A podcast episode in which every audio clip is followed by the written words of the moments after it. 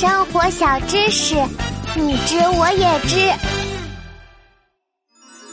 神奇的昙花。嘿，波波，你听说了吗？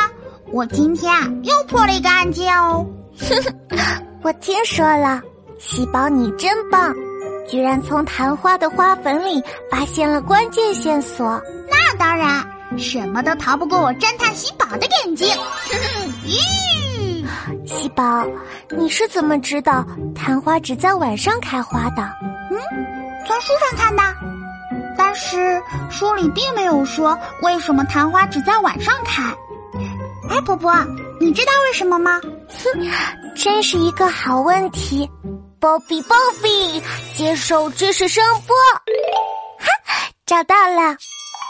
原来昙花生活在热带的沙漠里，那里白天又热又干燥，太阳把地面烤得火辣辣的。哦，沙漠里也有花吗？我还以为沙漠里只有仙人掌呢。喜宝，你猜的没错。其实，昙花就是仙人掌的亲戚呀！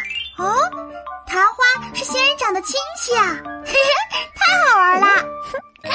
但是，昙花的花朵很娇嫩，所以所以它们害怕白天的太阳。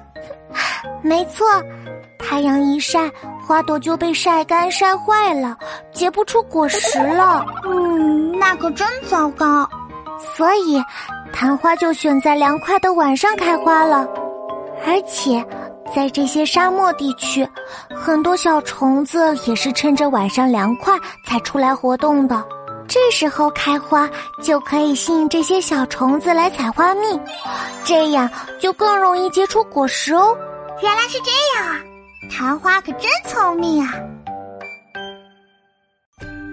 喜宝冲锋，吁，小朋友。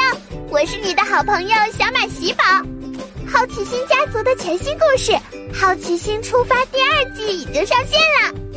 我们不仅有了神奇道具波波球，可以上天入地，去历史上认识古人，还能去天空、海洋、身体、宇宙等等地方冒险呢。